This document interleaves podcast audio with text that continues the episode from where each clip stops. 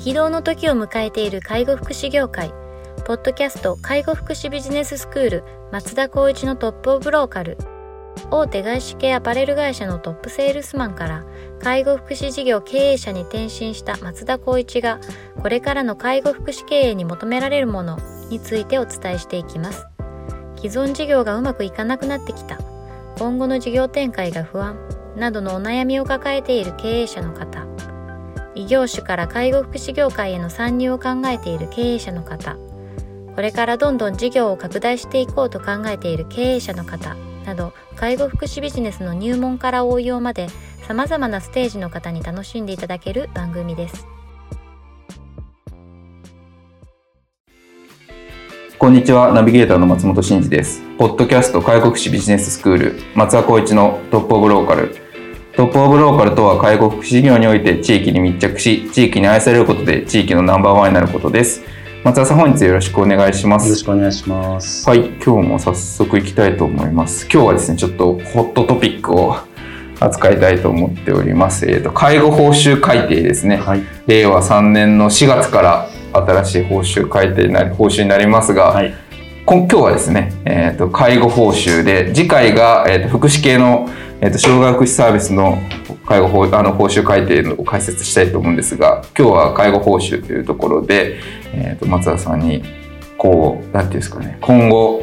この荒波を乗り越えていくために、うん、どういうところを気にしなきゃいけないかっていうのをちょっと解説いただきたいなと思っております。はい、松田さん、よろしくお願いします。お願いします。えーとまあ、時間も限られていることもあるので、まあ、突起した部分も話していきたいんですけども、まあ、れいわさんねんど、まあ、皆様もご理解いただけるかもしれないですけども、介護報酬改定の概要というところを大きく分けてみっつ出てましたね。はい、はい、言われています。まあ、基本的には、まあ、新型コロナウイルス感染症や大規模災害が発生する中でのえっと、まず一つ目、感染症や災害への対応力を強化していこう、はい、まあ、これはもう皆さんも理解している中でありますけれども、これはもう一つあるということと、二つ目が地域包括ケアシステム推進ですね、うん、はい、なかなか皆さん浸透されてない部分があるかもしれないですけど、まあ、サービスによっては、うんうんうん、でもこれは基本的には必要な地域密着を含めたこういった包括ケアシステムをうまく使いながらみんなで連携していこうねっていうところで、みっつめ、えーと、自立支援、重度化防止の取り組み推進ですね。まあ、基本的にはやっぱりその在宅生活において、まあ、裏側で話をすると、まあ、介護保険報酬をなかなか使わずして、えーと、介護度をさあの上げないことと、はい、あと重度化を防ぐことをもう目的として進めていこうというところ、うん、みっつめが介護人材の確保、介護現場の革新、ね、革新出てましたね。もう確保っていうのはもうずっと言われてますけども、革新っていうのはもう全体的に、まあ、いろんなサービスがある中でも アイシーティー 化していきなさい、うん、はい、もう行かなくていいよ、書面取らなくていいよ、電話で済んでもいいよ、ビデオチャットでもいいよみたいなところも踏まえて進めていこうねっていうことで、えっと、業務の効率化を求めていこうっていうところになっていると思います、はい、で最後にいつつめが制度の安定性、持続可能性の確保というところで、評価を適正化していこうねとか、重点化していこうね、うん、報酬体系をまあ簡素化していく、簡単なシンプルな構造にしていこうねみたいなところを踏まえて、えっと、進めていこうねっていうところになっています、はい、で全体で改定率はプラス ゼロてんななじゅうパーセント、 プラスでしたね。そうですね、はい、そのうち新型コロナウイルス感染症に対するための特例的な評価ということは ゼロてんゼロご、はい、まあ、いわゆるプラスになりますけど、うん、皆さんどう捉えたかですよね。そうですね、まあ、正直言って、まあ、プラス改定という中でもなかなか難しい現状は、さまざまなサービスをやっている方々は捉えているんじゃないかなというふうに思っています、はい、でその上で大体まあ細かく、まあ、ちょっともうざっくり言っていくと、まず、えっと、訪問サービスな部分でいくと、うん、離破職による訪問看護の基本報酬は引き下げになってますし、訪問リハはプラス ごてんいちパーセント の大幅アップという中でも、なかなか離破職のやっぱ待遇処遇っていうのは今後難しくなってくるよねっていうような話にはなっていると思います、うん、で通所系のサービスですね、通所介護は エーディーエル 加算報酬がじゅうばいぐらいになるよと。ただこれはじゅうばいって言ってもさん単位がさんじゅう単位になるっていう、なるほど、かつ月なので、はい、とにかくここがやっぱり何を国は求めてるかっていうような紐解きになるので、ここは絶対に意識を持ってまあ、確認していくことは大事です、まあ、通常リハビリでもリハマネ、えー、あとえー、と加算が大幅に再編されているっていうところ、そうですよね、ここがまたね、こう大変なところかなっていうところね、これで居宅介護支援でいくと、まあ、担当件数がよんじゅうごけんぐらいにアップできるよと、はいはい、まあ、ただそれは事務や、まあ、アイティー 化をつく アイティー を推進することで、まあ、可能とするよみたい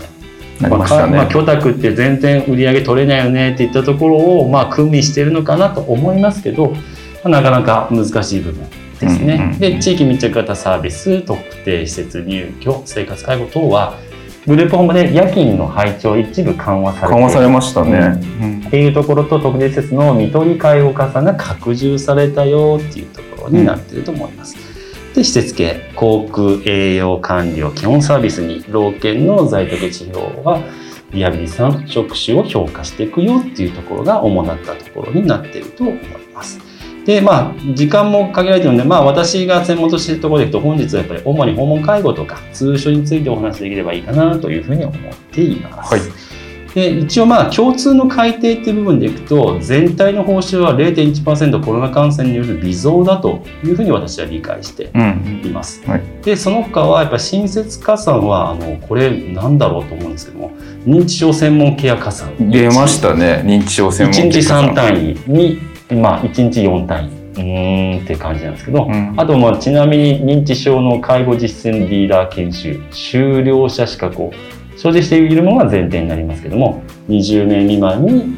えー、っとひとり配置しなきゃいけないで、日常生活自立度さん以上の人が ごじゅっパーセント いないといけないというところもあって、その他には技術的指導をするとか会議も実施した上で、先ほど言ったように認知症専門ケア加算いちをいちにちさん単位取れる。だからまあにじゅうにんいたら かけるさん っていうところでいくと、これを大きいと取るか小さいと取るかっていうところですね、うん、もうちなみにこの認知症のこの研修資料を取るのも結構金額と日数がかかるっていうこともあるので、そうですね、弊社だけで考えていくと少しここは見送ろうかなっていう部分はちょっと話が出ています。なるほど。でその他はもうこれずっと皆さん言ってますよね。チェイス、ビジット、まあ、今回からライフに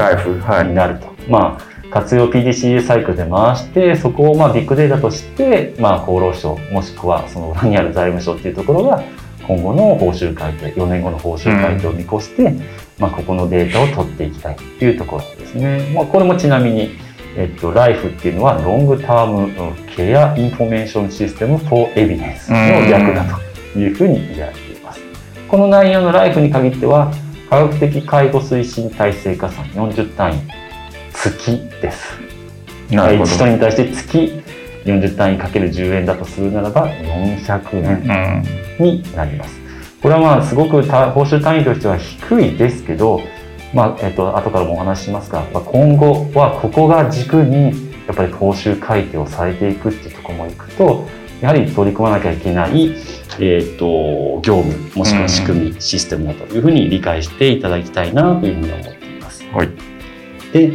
えー、と先ほど言ったように科学的介護推進体制加算よんじゅう単位というところは、利用者ごとの エーディーエル 値、栄養状態、航空機能、認知症の状況、その他心身の状況等にかかる基本情報等を厚労省に提出より活用するというところですね、うん、まずはまあえっと、皆さんも入って加入されてるとは思うんですけど、画面上にその指示に基づいて入れていって、それを毎月送信していくと。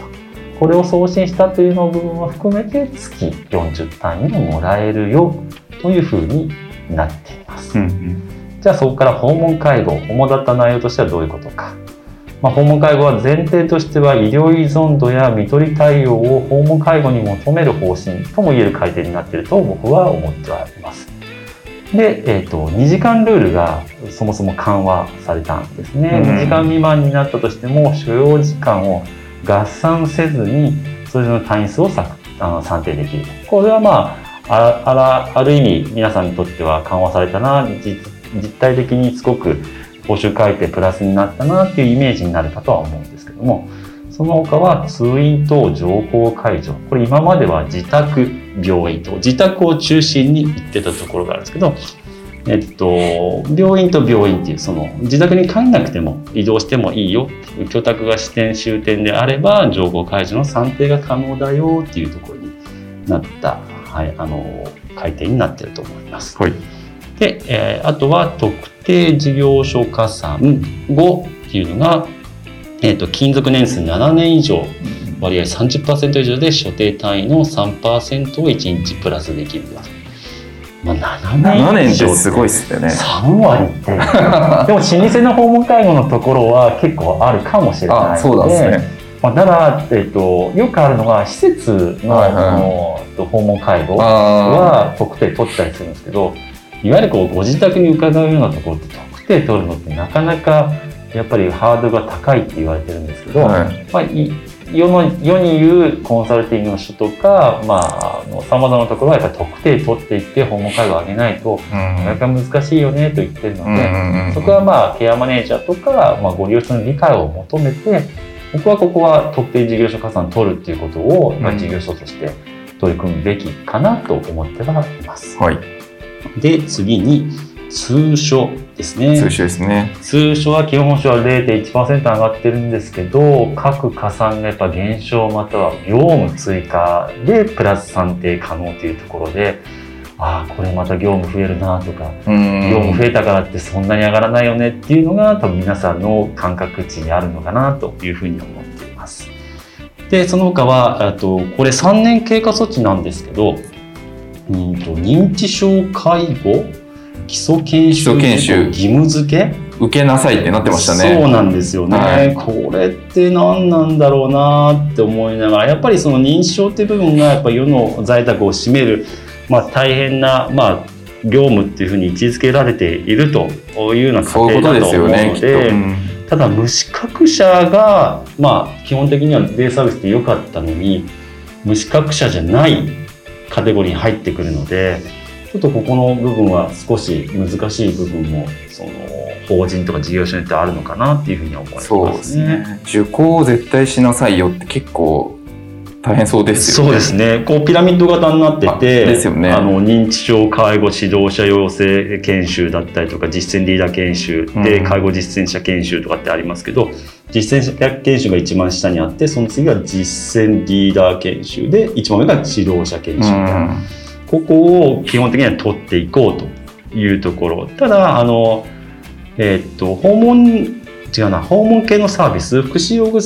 とか居宅介護は別にそれはいらないよと、それ以外は、えー、っとこれを、まあ、取らないといけないよみたいな活用をちょっと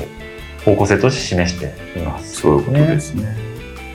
でその他は、まあ、これは通称はもう皆さんに多分絶対に必要なところです。個別機能訓練加算のこれ統合ですね。今までの個別 いち,に っていうところが、まあ、個別いちだったらよんじゅうろくたんい、うん、個別にやったら、えっと、ごじゅうろくたんい。いちは、まあ、専従の方がいる、うんうん、でには、えっと、専従じゃなくてもその時その時にいちにちいればごじゅうろくたんい取れるよっていうところがふたつ合体されて、個別のいちの「い」でごじゅうろくたんい、はいで、これ今までの個別にのタグになりますね。で、はい、それが個別いちのろがはちじゅうごたんい。これ今までの個別いちっていうイメージになると思います。で、プラス個別のにっていうところがにじゅうたんい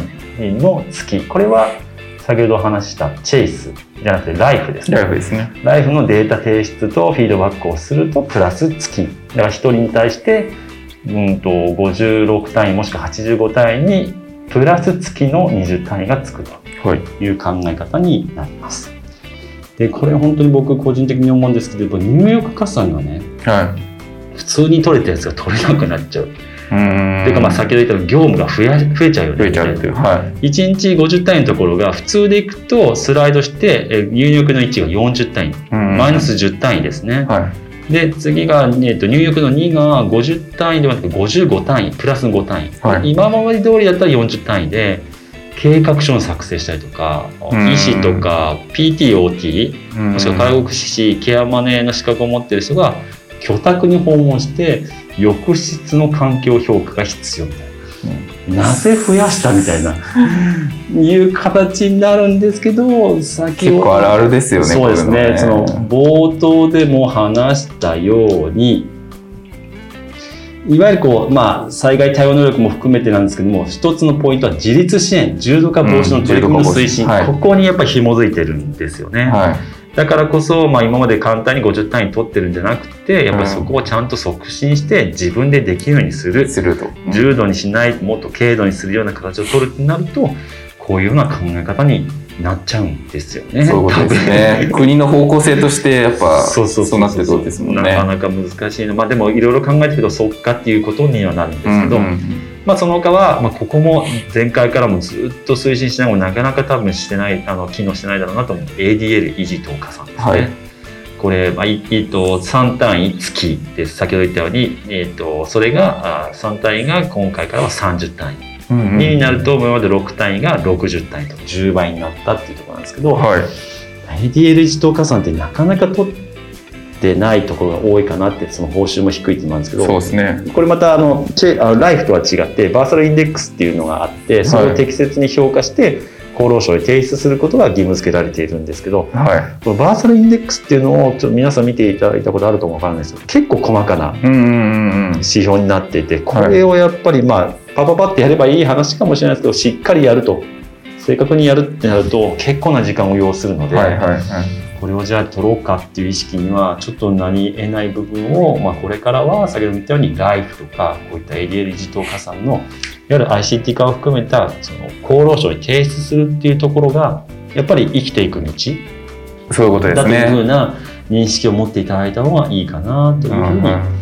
思ってます、うんうん、なるほど。でまあ、一応、まあ、訪問介護と通所の部分の主なった話をさせていただきましたが、まあ、総括すると、まあ、一つは訪問介護は医療ニーズへの対応、うん、通所は利用者の社会参加に向けた支援で、居宅は アイシーティー 活用して他事業所と連携がポイントとなるんじゃないかなと思っています。ふたつめはやっぱ基本報酬はプラスだけど、今回新設された加算をしっかり把握して今後の国の方向性、先ほども言っているようにこうライフだったりとかそういったビッグデータを取っていくような形の方向性をしっかり読み解いて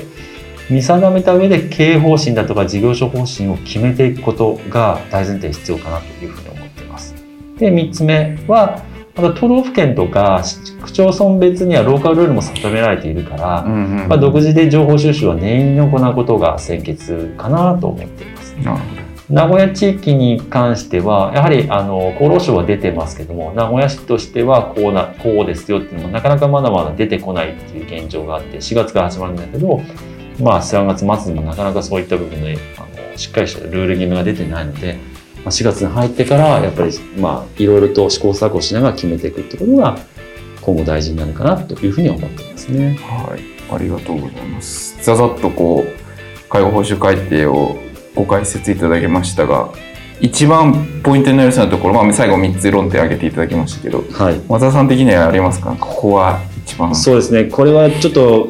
なんだろうな、あんまり